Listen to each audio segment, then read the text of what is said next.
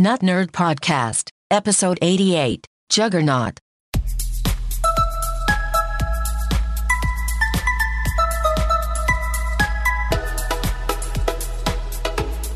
Welcome to episode 88 of the Not Nerd Podcast. I'm Nate Heath, and I'm here with a very excited Dave Baylor. Don't try. Don't don't hit eighty eight. You're gonna go back in time. Yes. This it seems like this show is always about Back to the Future references. Well, It was very iconic. yes, it was. Eighty eight. 88. A uh, little bit of follow up this week. We're here to talk to you guys about technology, but a lot of you guys kind of ask, you know, how can we help the podcast? Obviously, the best thing is tell other people, ask us questions. Mail us gold bars. yes, exactly. Uh, If you- large unmarked bills. if you know how to do that Bitcoin thing, I think it's up to Oh. four thousand dollars a coin now. So That's- just send us a hundred of those. That's crazy because I think we talked about that, and I probably talked a little bit about my theory about how it was just because all the ransomware that it's gone up so much. But man, I really wish I would have bought someone who was like five hundred a couple. I know. that would have been a good investment. But Yeah, or it could have been a bad investment when it went down to a dollar. yes, that is a great reminder to never take financial advice from us. We're not financial professionals. No. We just We can't even uh, manage our play own one stuff. on TV, play one on podcast. I play um, a doctor on the internet. Yes, but you guys ask how you can help because uh, we like to think, and you seem to say, uh, whether it's just to be nice or what, that we provide value to you with helping you tech better. Um, and one that we usually talk about later in the episode, but I figured I'd talk about it now. We are part of the Amazon.com affiliate program. We both love Amazon. We love Amazon Prime. We do way too much shopping on there. I keep trying to buy all their tablets and use them. Yes. None of them work very good. Single handedly affecting their tablet sales numbers Yes. percentage. um, but we're part of their affiliate program. So if you you can go to amazon.notnerd.com. We created a special URL on top of notnerd.com there. Uh, if you go to that, it'll redirect you to Amazon or any of the Amazon links on our website or in any of the show notes. It'll take you to that and it tags it so that then we get a small percentage back Yeah. on whatever you And what's what's great about that is when you go there once, amazon.notnerd.com, your browser kind of remembers it. So the next time you type in Amazon, it wants to fill in .notnerd.com. Yes. So it's really yeah, because then every time you go there, it gives us a little kickback and helps us uh, be able to put more time into it Yeah. and invest more in you guys and helping you tech better. But last week, my pick of the week was a fun little website called 10yearsago.io. And I thought it'd be fun every once in a while to go on there. One of the sites they have is Amazon and see what was the top things on the front page of Amazon 10 years ago. So I'm clicking on it now. First off, the design is terrible. Oh, man. Old school. Uh, so, yeah, this is, you know, 2007.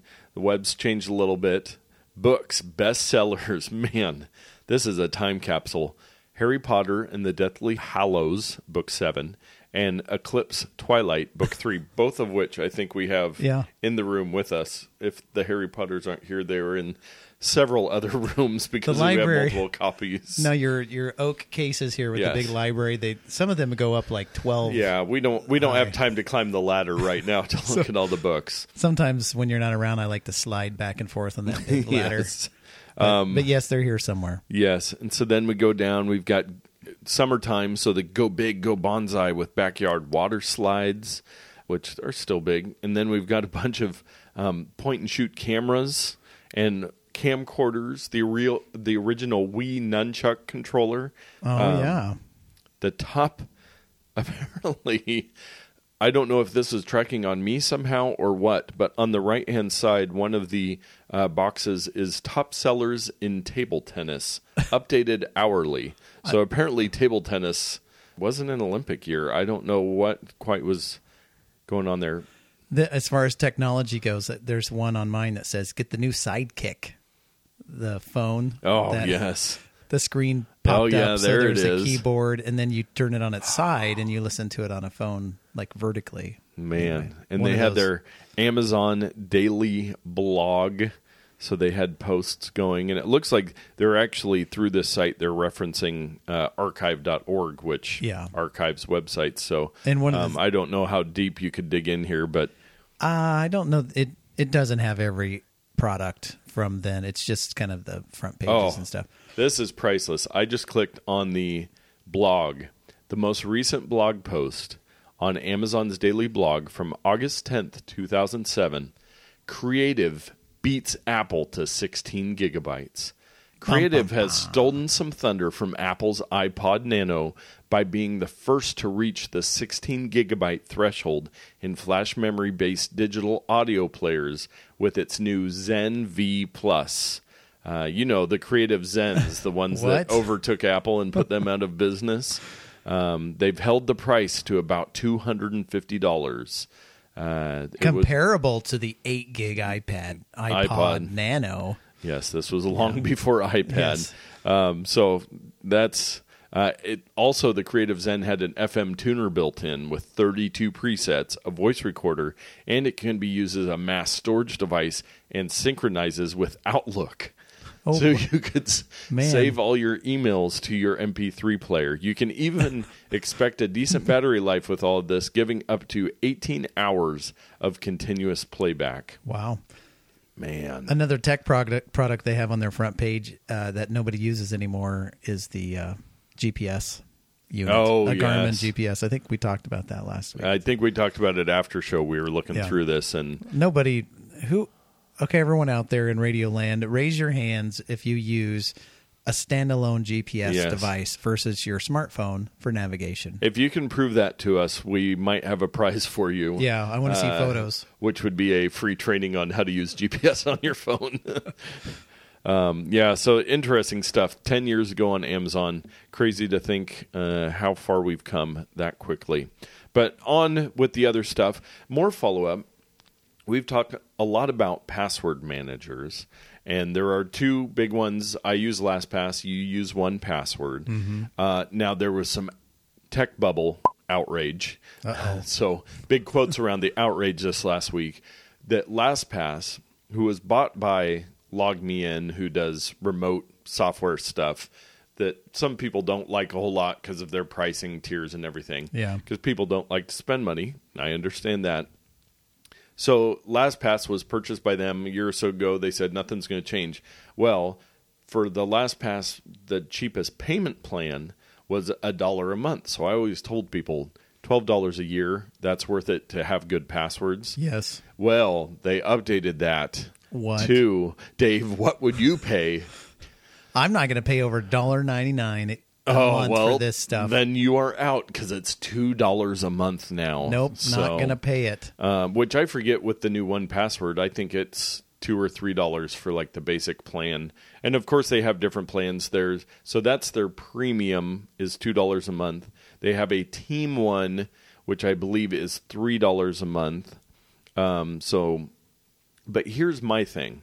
So the business plans that oh business plans teams is two forty two a month, and that's what I use for some of the work that I do, so that Yeah. we can share passwords for you know we have 25, 30 different IT clients with a full set of companies' passwords for each one, Yeah. and we can have it all in LastPass and track it all and be able to have access to all the passwords instead of sending a text message back. Mm-hmm. Hey, some what was that password? yeah a giant spreadsheet Yes. Or written notebook that we have to meet up in a dark alley and compare Yeah. notes on. And then they have an enterprise level, which is, you know, for large enterprises at $4 a month, which still is Yeah. very reasonable and for the business we're talking per person per person Yeah. per month. Yes. but generally in an organization you only need a handful of people to manage that stuff. Yes. But I started looking at it and I realized for most of our listeners, for my personal needs, Dave, probably for your personal needs,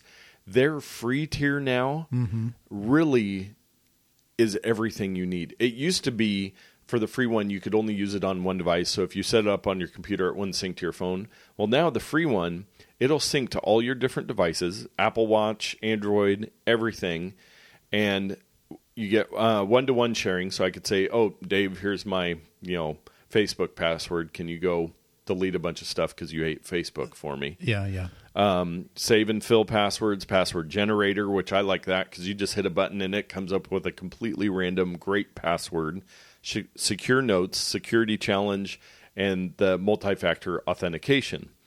So you're like, okay, so what do I even get if I pay this two dollars a month? That's all gobbledygook. Yes. So the premium includes one to many sharing. So I could say, hey, everybody that listened to the Not Nerd podcast, here's this password I'm going to share to your LastPass account to log into something. I don't know why you'd need that.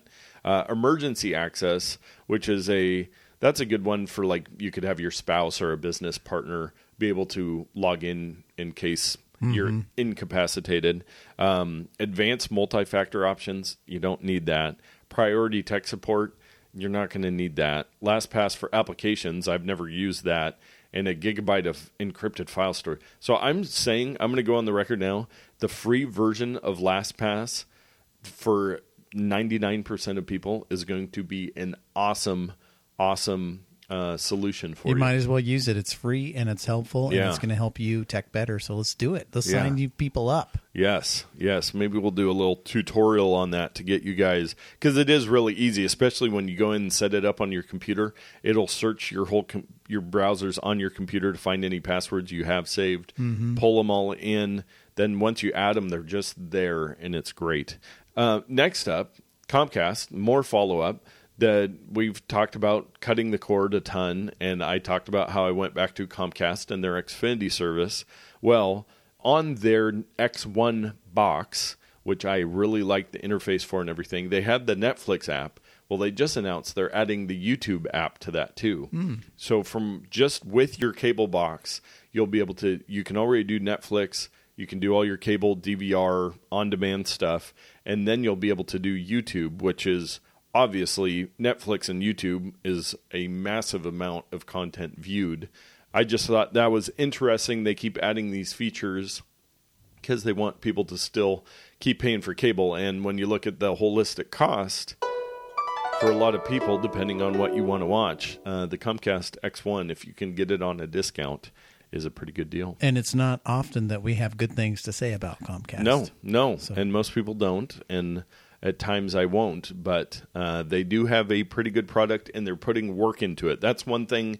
For a long time, it was like you get your cable box, Mm-hmm. and then seven years later, maybe if you have a problem, they'll go, "Oh, there we have a new model That came you out know. a decade ago. Yes, exactly. And they, they actually there's some new power saving features. Some automatic update it did. It'll tell me, hey, we saved three hours of electricity because nothing was set to record and you weren't watching TV. That kind of thing. Um, but this is a week of follow up. Uh, last week we briefly talked about Apple's uh, quarterly results. Well, I saw a little piece of those quarterly results that uh, really put things into perspective for me. So, Apple's services, which is everything basically that's not their hardware. So, paying for iCloud, buying stuff in iTunes, buying apps, buying Candy Crush gold bars, Yeah. Everything that you pay money for that you don't get something physical in return goes under their services.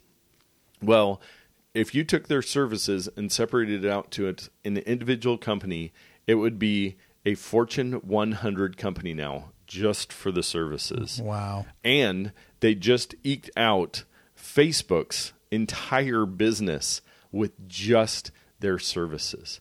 Because you think about when you hear about Facebook, you think one of the biggest companies in the world. Well, if you threw away the iPhone, if they stopped making the iPhone, didn't sell any more computers, just their services, which obviously wouldn't exist if they didn't have their devices, but that would be more money came in the last year than Facebook. So One word to describe Apple at this point juggernaut. juggernaut. Yes, uh, 97th place in the Fortune uh, top 100. Facebook's entire business, uh, Apple's last four quarters of service revenue total almost was 27.8 billion dollars. Facebook was 27.64 billion, so just eked ahead. But uh, it shows you that Apple is a very big company. They're saying maybe with the expected great sales on the new iPhones that they could become a the first world's first trillion dollar company. Well, I'm looking at one of these charts, which is very complicated and has numbers all over the place. Yes. And we actually, not nerd, compared to Apple's Q4 in 2016 for their Mac platform. Yes. They had a negative 17.5% Oh. growth. We actually beat them out. Yeah, our year on year change, Was- uh, we were positive on that. We were, so, with so- our Amazon affiliate program. Yeah, so take that, Apple. Yeah. yeah, it's funny when you get into. I actually have another story to talk about later, uh, where the percentages you can really skew things with a graph and how you look at numbers. Um, one of the last things I wanted to talk about. I don't want to get into it too deep because we're still probably about a month out on the actual release. But uh, I talked to you over the weekend. I said I knew that you had put the iOS 11 beta, uh, iPhone's next software, on there, and they're in version. I think the public version is four. Yeah, public Um, beta 4, developer beta 5. Yes, which is when they start getting a little more stable. And so I asked you, is it working okay? And you said yes. So I installed it on my phone. And uh, I am really excited for iOS 11. I know we were talking about it after they kind of released the features, but now that I'm, I was using it on my iPad, but obviously I use my iPhone a ton more and Way more. have a lot more workflow with that. And I'm really liking a lot of the features, and I think it's going to be uh, a real nice improvement. There'll be a couple things to get used to, but overall, it's going to be a great update, um, and it should be out. You know, usually mid September. They're saying that uh, the iPhone announcement. This is good to know. Is will probably either be Wednesday. I think it's September 6th, so two days after Labor Day, or the next Tuesday after that. Um, they usually like to do it early in September, Yeah. but not the day after Labor Day. Give people time to travel after the holiday. So I encourage you to one, if you're going to be purchasing any type of smartphone, to hold off and wait Yes. for Apple's announcement next month.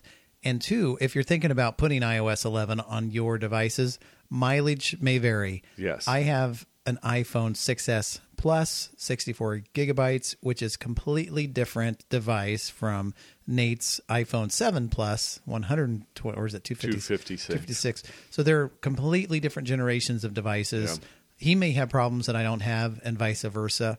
So just because one person says, "Hey, it works fine for me," it may not work fine Yes, for you. So really is- think about what you use your phone for and how you depend on it before you start dropping beta software onto it. That's a very good note on that. And with that, another it's time for another good note. Dave, it's time for your pro tip of the week. Yes. So this tip is going to be helpful for everyone across all platforms. Yes.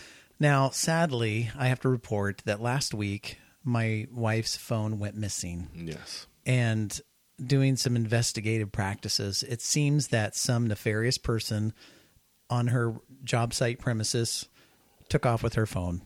And it's very sad. And it makes you shameful for the human condition that someone would walk by, grab a phone, and take it and, Yeah. you know, try to sell it for 50 bucks to get meth or something like that Yes. but it happened. Um, step one, if I were to talk about things that you should do in this scenario, Yes. step one, if you think your phone's missing, you should get on to iCloud.com, or if you have an Android phone, they have uh, the appropriate websites to go to, and you should lock your phone. You should put it in lost mode. Your, Here's your options. You can do Find My Phone, which shows you where it is on a map if it's fired up and, and operating. Two, you can put it in loss mode, which allows you to put a short message on there and it locks the phone. Uh, you can play a sound, you know, Oh, yeah. around your room and different things like that to try to locate it. But it puts one layer of protection on there so that someone just can't guess your four digit pu- uh, PIN code and get in. It's locked. And Yeah. to unlock it, you have to type in your iCloud password, which is more complicated than a PIN code. Hopefully. And then there's a third thing you can do, which I don't recommend, and I don't think I'm ever going to do it, is you can erase the contents of the phone Oh. completely, reset it to factory, Yeah. but you will never be able to do uh, locate my phone again when that happens uh, because it sets it to factory new. You, I do believe you still have to enter the uh, iCloud password in order to use the phone Yeah. To set it up again. to set it up again. But when you erase it, you're you're not able to look back to find my phone. It disables that. You can't use find my phone. So I'm leaving it en- enabled in case it wakes up again six months from now somewhere Yeah. else. You know. Uh, anyway, so those are a couple things. But here's the tip: make sure on any of your devices that you have either iCloud backup or Google Sync services turned on. So that the data that you're using on your phone, your pictures, the app settings that you have, the Wi-Fi networks that you've logged into over the Your past. contacts, like I've mentioned before, so you don't have to post on Facebook. New phone, text me your number. Yeah. It's like, oh my goodness. So- We're past that now. It's 2017. Well, it's very simple on iPhone. Yes. And again, there are Android equivalents for this, and uh, look them up, or I'd be happy to find them for you later. But go into settings, and if you're running iOS 10, uh, the latest current operating system, at the very top of the screen, you'll have your name with an iCloud uh, login area at the very top of your settings. Tap on that, and then scroll down, probably half halfway down, and there is a option that shows find my phone and that can be turned on or off and then there's iCloud backup and that can be turned on or off. So first off, you can synchronize your device with various services. You remember we talked about Apple's different various Oh, yeah. services and the revenue. You can sync your photos with iCloud Photo, your mail, your contacts, your calendars, reminders for notes, et cetera, et cetera.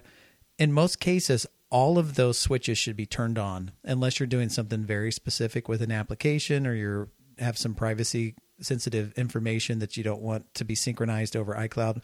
But generally, all of those little switches should be green and turned on. And then down towards the bottom of that list, you should have Find My iPhone enabled and you should have iCloud Backup enabled. So, what iCloud Backup does for you when you lose your phone, you get your new phone, you sign into iCloud, and it will say, "Hey, you have a backup from your previous device that happened, you know, last night at at 3 a.m. Would you like to restore your phone using that backup?"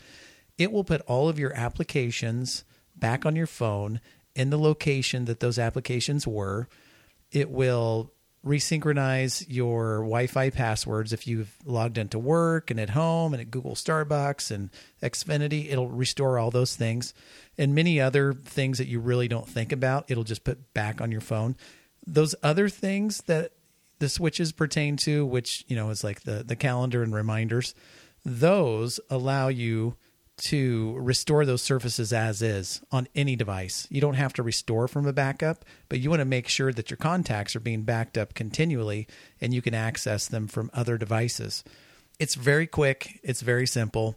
Go into your iCloud settings, go in and turn those services on so that when and if you ever lose your phone or it gets stolen or it gets broken, it'll turn the replacement process into a five minute ordeal versus like a 10 hour Impossible ordeal. ordeal. You can't restore photos if iCloud was not backing up your photos. You can't restore contacts if that switch is turned off. You just have to rebuild this stuff. So, Yeah, and I will say on top of that, uh, just a quick note. I get one of the things I get a lot is people say my iPhone keeps popping up saying I'm out of storage, mm-hmm. and sometimes it will actually be your iPhone storage. A lot of time it's your iCloud storage because they only give you five gigabytes free. Pay the ninety nine cents a month. Again, it's like LastPass. Pay ninety nine. This is more important than LastPass. Yeah. And now we get LastPass for free. So now you've freed up two dollars a month, so you can pay for this. But with for ninety nine cents a month, I believe you get hundred gigabytes now. I believe so. hundred gigabytes of storage. So that way you no, don't have to worry. You can do the backups. You can do your photos. You can do all your applications and everything. And just I do the one that's actually uh, the two hundred gigabyte, just because um, I've got a large device. I've got I use the iCloud photo library, so I have eighty some gigabytes of pictures all up there. And you have multiple devices, which Yes. are all using the Yeah. same iCloud Same account. account. So if you have an iPad and an iPhone, five gigabytes generally is not going to be enough to back up all your stuff. You're going to want to have the bigger thing. Yes, for twelve measly dollars a year, you're already paying Apple thousand dollars for your your phone and your services.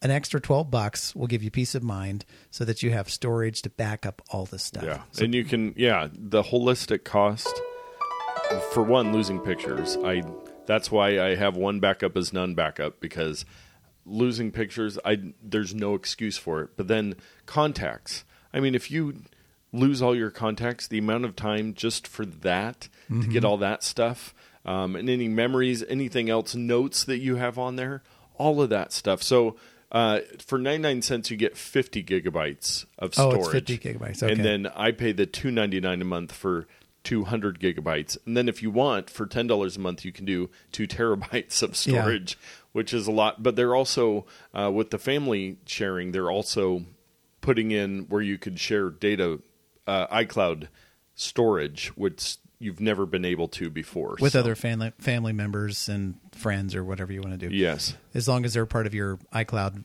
family sharing. Yes. Very basic things if you run into trouble, but my wife thought she had all this stuff turned on. Yes. And why it got turned off, I do not know. Was there an update? Was there someone messing on her phone? Did she inadvertently go in and turn it off one time? Did and she it- get that message about the you're out of storage? So she went and clicked some stuff off so that it wouldn't bug her anymore. Well, right. There was some message about a storage Yeah. thing, and she thought she had it set up. But it doesn't cost you anything to go into your settings and take a look, Yes. and just to make sure that iCloud is synchronizing with all of the built-in Apple services, Yep. and that iCloud backup is turned on because Yeah. it would have made our lives much simpler. Yes, and it, it's very similar on Android. If you have a decent Android phone, you can do it through Google. Yes. uh, and you can pay a fee for storage there, and it'll back everything up there. When you're on an Android device and you log into your Google account, it will ask you, "Do you want to synchronize this phone with your Google account?" And it'll back up everything for Yeah. you. It'll back up your settings, it'll back up your data. You always want to say, "Yes, please do that." And then you get your next device, you log in with your Google account, and it'll say, "Hey, you want to make this phone just like your last one?" I mean, iCloud and the Google uh, services work very similarly. Yeah, yeah, yeah. I think maybe I'll start charging people double when they have stuff that should have just been turned on for backup, and say, "Hey, you've got to learn your lesson." Because if this, or maybe the first time it's regular price, the second time it's double, third time you pay quadruple because uh, there's just no excuse for it. And so, yeah, this is a great reminder just go take a look at it. Make sure it's all backing up. When you go in there and look under the icloud storage what's being used it tells me my phone backed up last night while i was sleeping because it was plugged in connected to wi-fi 303 am it did a full backup. So i know that everything if my phone got stolen uh, i've got the you know find my iphone i can lock it but i can get a new one and just load everything on there and not have to worry about it so. And for those of you who are budget conscious, it charges your credit card once per month versus the total twelve dollars or twenty four dollars at once. So if you're budgeting, Yes. you can just have it bill you monthly. Yes, or or or just have somebody buy you iTunes gift cards for your birthday so you can use that for your storage. There you go. Uh, no excuse. So that was a super long Dave's pro tip of Yeah. the week, but it's good stuff, and we threw out a ton of information right there. So if you guys have any questions, we'll we'll walk you through it. We'll help you out. We want to make sure that you guys are taken care of, so you don't have to go through the same thing that Dave and his wife did this last week. Yeah. Uh, so let's get on to some takes this week. Uh, we're still in a pretty slow news period. And before we get to this first story, I will remind you that we are the most nonpartisan tech podcast on the internet, possibly the universe. um, there are many tech podcasts that get very partisan. Um, but this first story, you had actually posted it into our list of things to talk about before the horrible tragedy yesterday in Charlottesville. Some protests going on, and there was uh, one very mentally ill gentleman who decided that he needed to uh, hurt other people. Um, but the story you had was pretty interesting that Airbnb, uh, which is a I guess you, a major tourism company, uh, resort company, Yeah. whatever you want to call it, just because they use people's houses, um, it's still the tourism industry. Uh, well, it came out that they were actually actively researching people's accounts to try to see if they were connected to these protests that were going on in Charlottesville, uh, and if it looked like they were part of a racist organization. That you know, the, I forget the. I was reading some stuff on it today. The organizations that kind of track all that stuff, as far as you know, the KKK and they have websites where the Southern Law Center they map out all the different organizations that they, they kind of keep track of and who they hate and why Yeah. they hate them, kind of a thing. Yeah. they were kind of using some of this information to actually ban guest accounts for Airbnb, which mm-hmm. they've had some issues in the past with um, different discrimination, not just by race, but by age and different things. Right. Um, for people renting out their house, they would find out, you know, oh, this is, you know, a bunch of 25 year olds. I'm not rent my house. Right. So they might wreck something. yeah. So they've kind of started putting all these policies in place for that side of things. But this is kind of the first I've heard of uh, the other side where they're actually actively looking at guests. So they were trying to keep these people away from mm-hmm. Charlottesville. And it sounded They're, like. they're saying if you're a guest and we think you're a white supremacist, we're going to ban your account so you cannot Be a part of this. yeah, you can't get a Airbnb to stay in for your event. Yes. And it sounded like from the article that some of the thinking in the rentals what were that they were actually going to be kind of parties or meeting places for people, kind of places for people to congregate. So it wasn't just, you know, the nice couple from uh, Kentucky coming to rent a room for the weekend. It was, you know, a large place where they Yeah. thought that there might be some activity. Very interesting story. I mean, th- these huge tech companies have fine, fine lines to walk because Yeah. you just do one thing.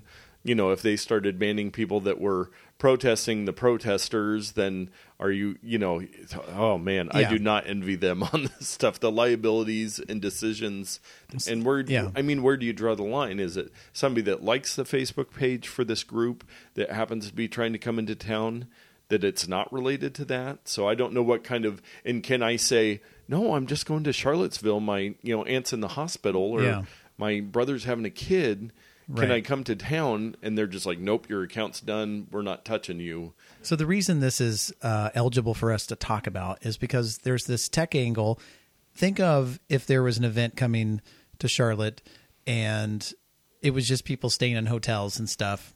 You know, they know this rally's coming. Our hotel's going to shut down their rooms and say, "No, you can't come here because we don't philosophically believe with your ideals." Yes. No, it's just it's a conference, you know, you're a business, every, you know, you can't discriminate and all these things.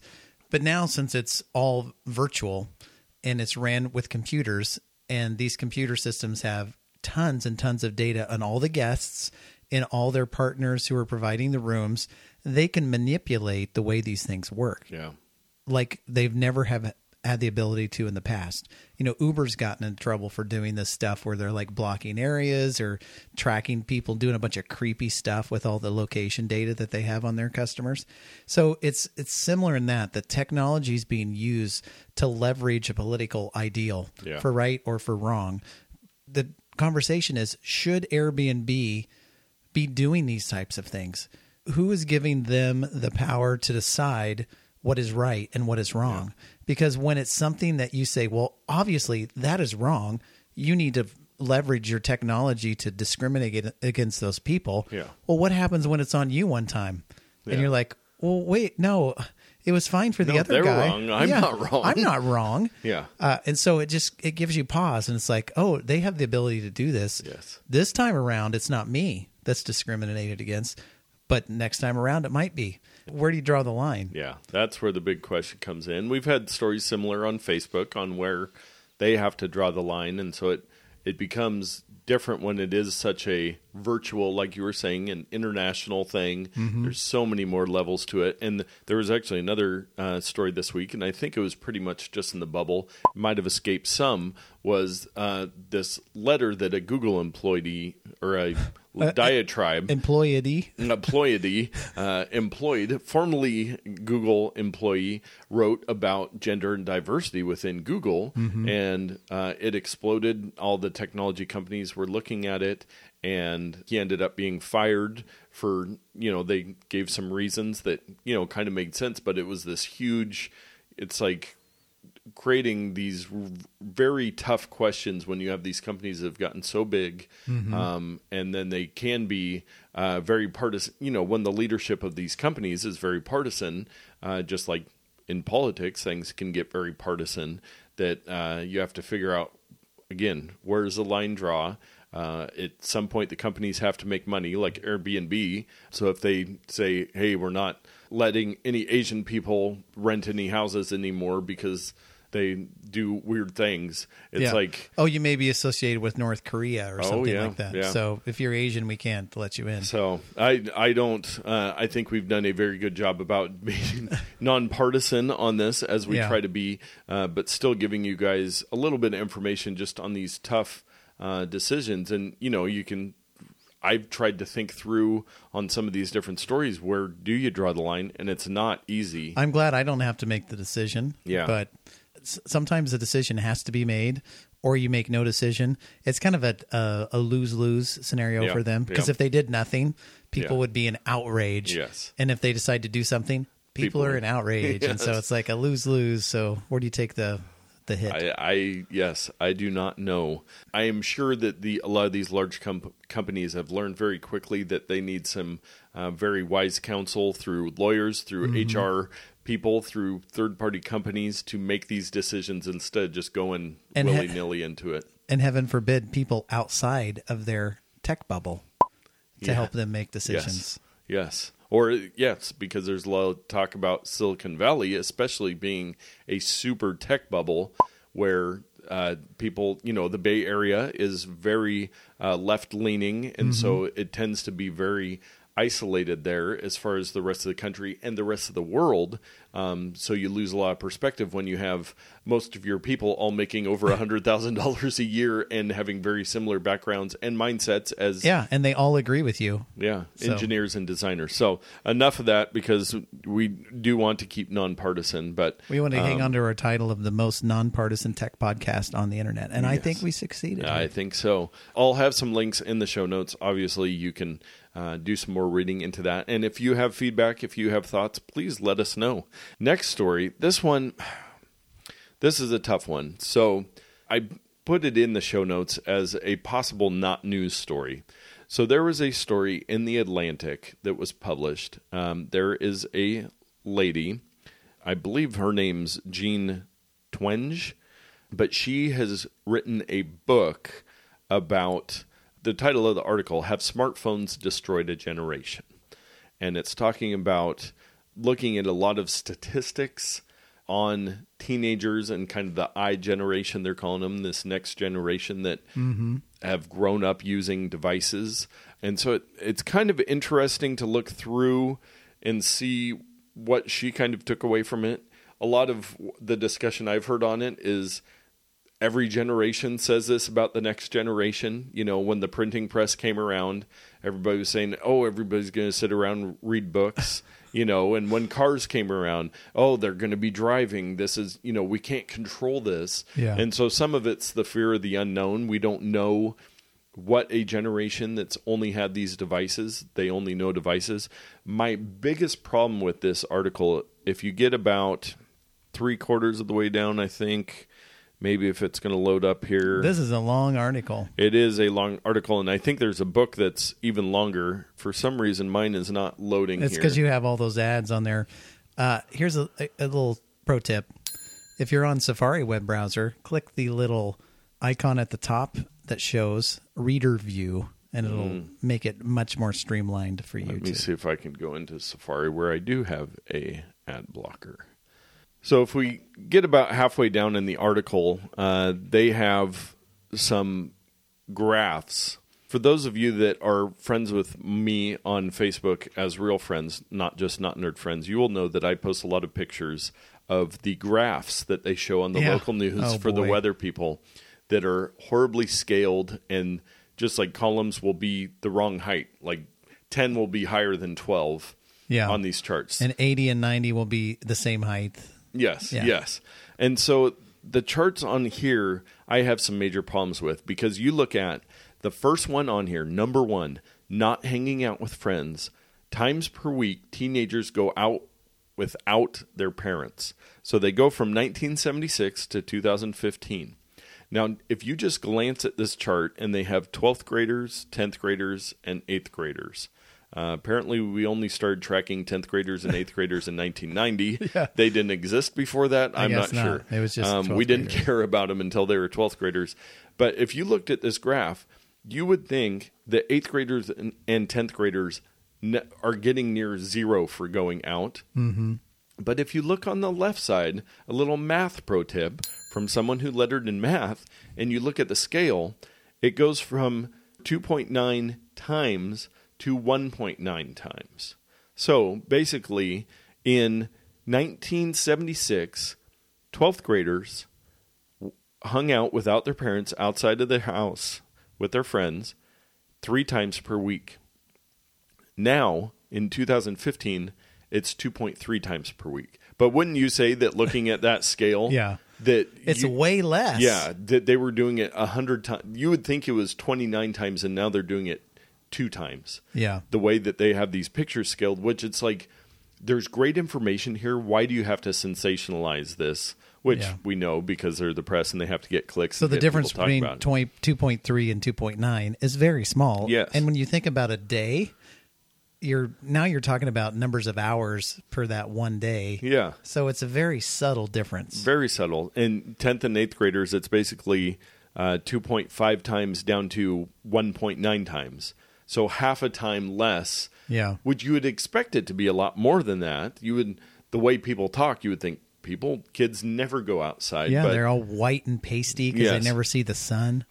Uh, so the next one, in No Rush to Drive, this is one that a lot of people talk about the fact that kids aren't getting their driver's license as quickly. Mm-hmm. Um, and you look at the chart, and they also they pin everything. They have 2007 marked as when the iPhone was released, Yeah. and then it's a steep decline after that. But if you had an actual real scale on there, so the two charts on this one is 12th graders drove at all in the past year have a driver's license. So it went from 85% in 1976, which seems really high.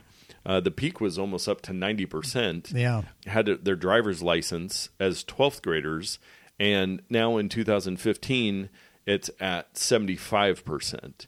Because the Um, scale goes from 70 to 90. It 70 go to from, 90s. It doesn't go from zero. zero. So just a little another math pro tip. If you're making a chart, start your y axis at zero because that's how you get a good perspective on what's going on.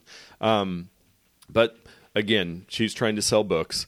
Uh, so it goes on less dating. They're doing less dating and less uh, more intimate affairs. But again, it's gone down uh, less than ten percent. But there are so many reasons why these things Yeah. are happening.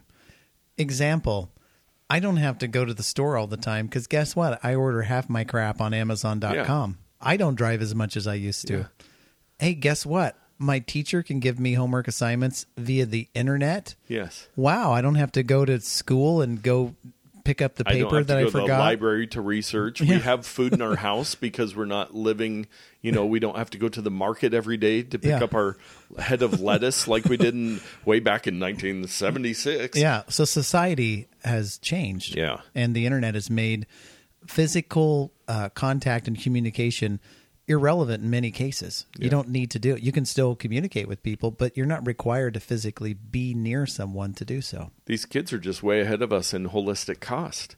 They can have the communication without wasting the time of leaving the house. Well, think about me. I live. I grew up in Kansas, and in my part of the world, you we were, farming every day. You were foraging. no, we were no. Hunters and gatherers. No. You guys had to go out every day to catch your raccoons for dinner. the truth is, I remember a time when we still were on a party line. It was us and our cousins and some neighbors down the line. We're all we had one telephone in our house. Wow. And we all were all on a party line. If I wanted to hang out and talk to my friend for two hours, I couldn't do that because Yeah. everyone else needed to use the phone. Yeah. So now with text messaging, so I had to get together with people Yeah. to communicate.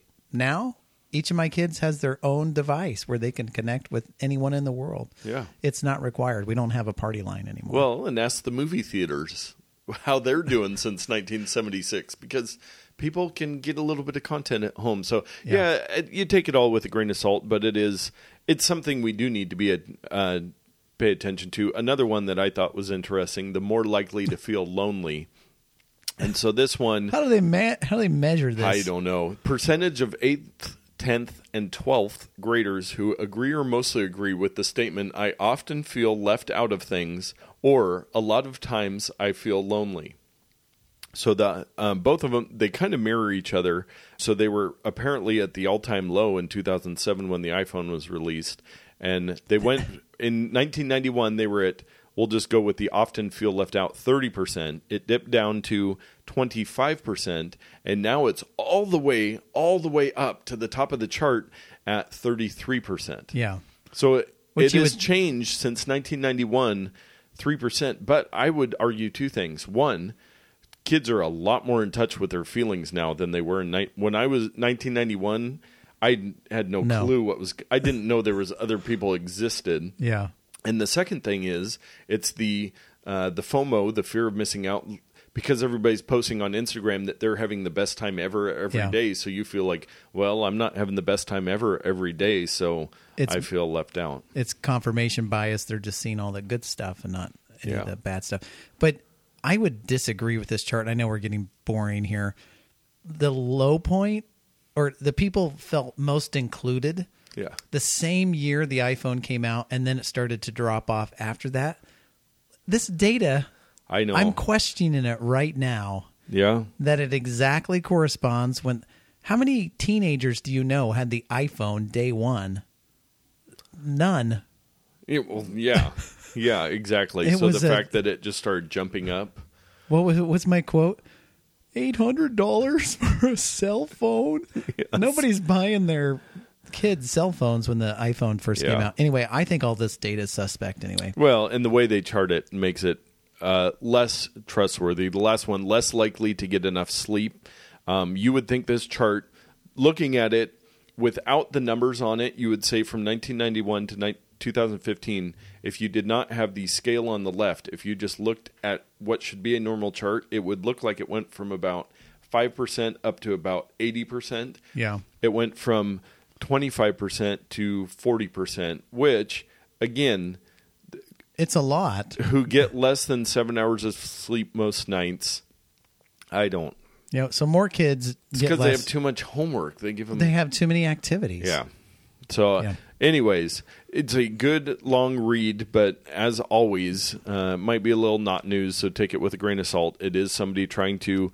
Um, yeah, this article has been adopted from Jean M. Twenge's forthcoming book, iGen: Why Today's Super Connected Kids Are Growing Up Less Rebellious, More Tolerant, Less Happy, and Completely Unprepared for Adulthood, and what that means for the rest of us. So, yeah, who knows? I'm going to call it now. There's going to be a lot of critics to this book, yes. and it's not going to be remembered. I'm sure that there already are. One quick story the Consumer Reports, uh, they've had some bad things to say about Apple before, um, but they just came out this week and said they really don't like Microsoft's Surface, well, basically any of their computer hardware. Yeah. Um, they gave it very poor ratings, which everybody's shocked, but my experience with them has been bad, and everybody I've heard talk to say they're just not great devices, and they didn't. Um, they get praised by the tech media because it's Microsoft, and they want apparently they want them to take back over Apple or something. They're telling a story. There's got to be a hero and a villain Yeah. in every story, and right Yep. now, Apple's the villain for Yep. them, and they need Microsoft to be the hero. Yes, yes. So, Consumer Reports, if you take some people don't put a lot of faith in their tech reporting, but you can read that and see what they had to say. It was all pretty close. Apple was by far the best. It was for laptops and tablet devices. Within the first two years, the percentage chance of having to have something repaired.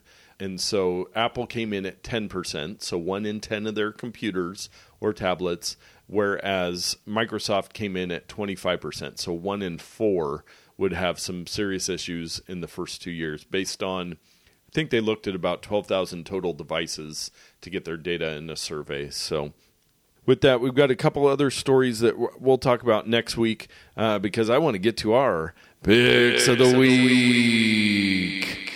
Well, this is going to be kind of a, a weird pick because I'm not picking anything in particular or I'm not aligning myself with an actual product or brand. It's a family of products. Many people out there in the world want to protect their investments. They spend hundreds and hundreds of dollars on smartphones, so they buy cases and they buy screen protectors. Well, I'm partial to glass screen protectors because I like the way the smooth glass feels versus like a plastic or kind of a rubberized, Sticky, yeah. Uh, Feel like your fingers getting stuck on it as Yeah. you're going across. So I like the smooth thing, like the original glass. Yet I, I'm clumsy sometimes, and I drop it, and I don't want to break the screen or you know land face down on concrete or whatever like that. So I use a glass screen protector, and I recommend those to you. But sometimes it's like, do I go to the mall and pay a lot of money and have them install it, or do what? What do I buy? Well, there are many great opportunities on Amazon to buy products. Uh, probably a three pack of screen protectors for your device for around 10 bucks. It's they're not that expensive. But the problem you think, well, am I going to put it on straight? Am I going to get dust under it? That one little bubble, that Ah. one little air bubble and piece of dust. Yeah, so that's why you kind of want to get more than one. But I will tell you with glass screen protectors, they go on in a much more forgiving way. The bubbles and the dust and all those things don't really show up if you happen to get one under there. But I'm going to tell I'm going to share with you quickly how to prevent many of those things from happening. And there are great tools included with these glass screen protectors these days. They give you like little cleaners and alcohol pads and uh, little pieces of tape and strips of stuff. So what you want to do is you want to align your glass screen protector on top of your phone and get it like perfect. Don't take off any any of the sticky protection stuff. Just as it comes out of the box, just put it on your phone exactly where you want it to be.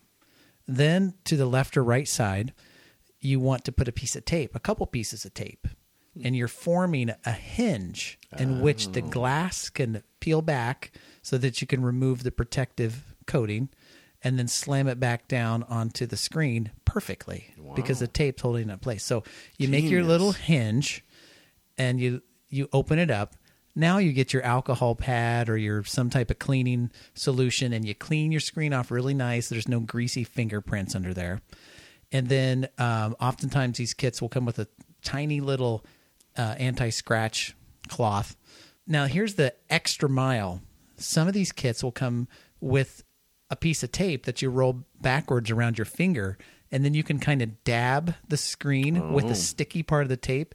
If you don't have one of those in the screen protector kit that you get or if you buy one at the store, just get a piece of scotch tape or packing tape, roll it backwards on your finger in a loop, and then the tacky side down on your screen will pick up bits of dirt and debris and pull it right off your screen. Hmm. Right after you do that, peel the protective layer off of your screen protector, lay it back down on its hinge onto the face of the glass, press out any air bubbles or whatever, and then remove the tape sides. And I've done this a couple times recently, and it turns out really nice. I did well. So when Valerie had to Yeah. get a different phone, I put one immediately on her phone. 100% in alignment, perfect, no air bubbles, no dust. Beautiful. It's great.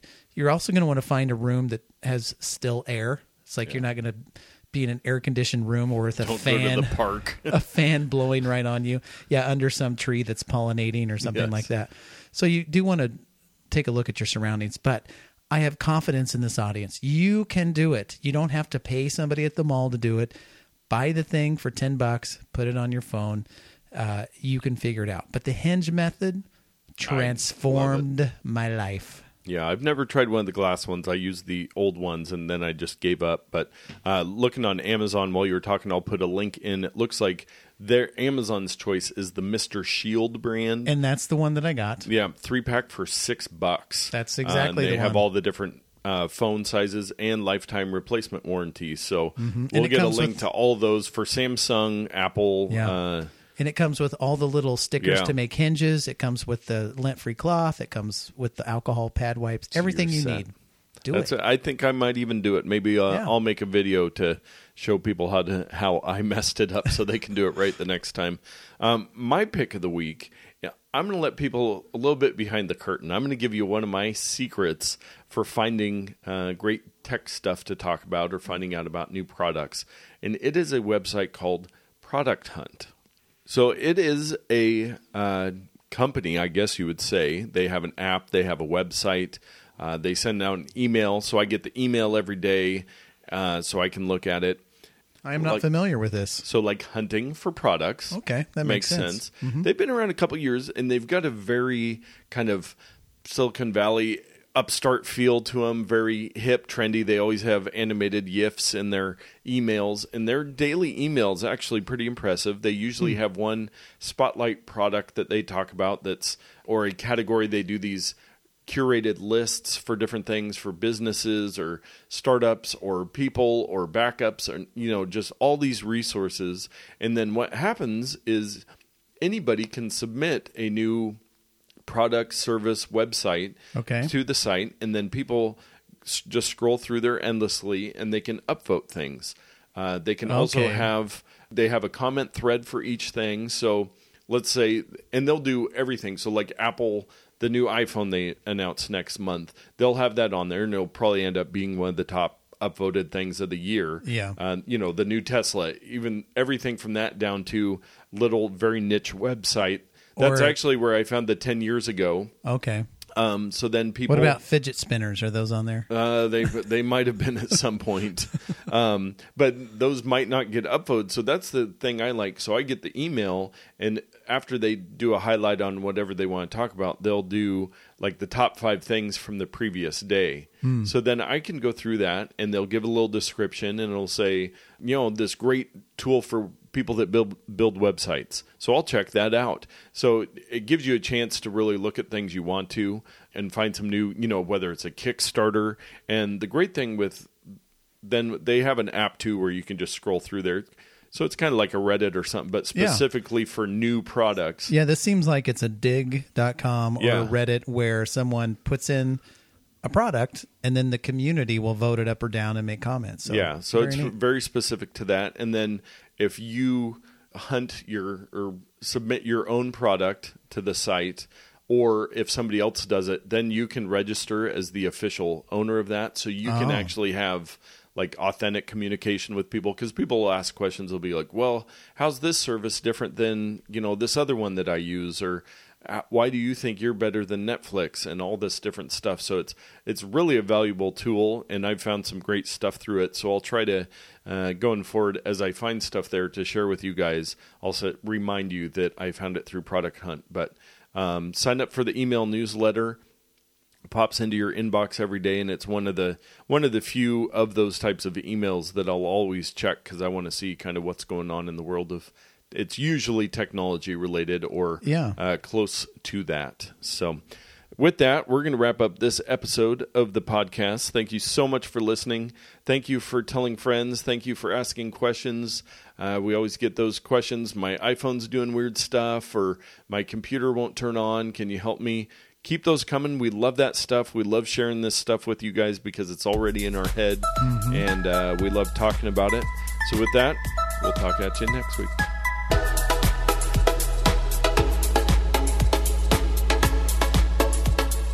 I'm I'm I'm having trouble finding words today. okay, okay. Okay. So every why are you laughing? Yoko Ono. you were talking. okay. I can't put that in the bloopers. That one will be a special Patreon blooper someday. okay, so please start again and I'll be more than 12 this time. yes. Tightener, barely newer. that one still gets me every time. I love that.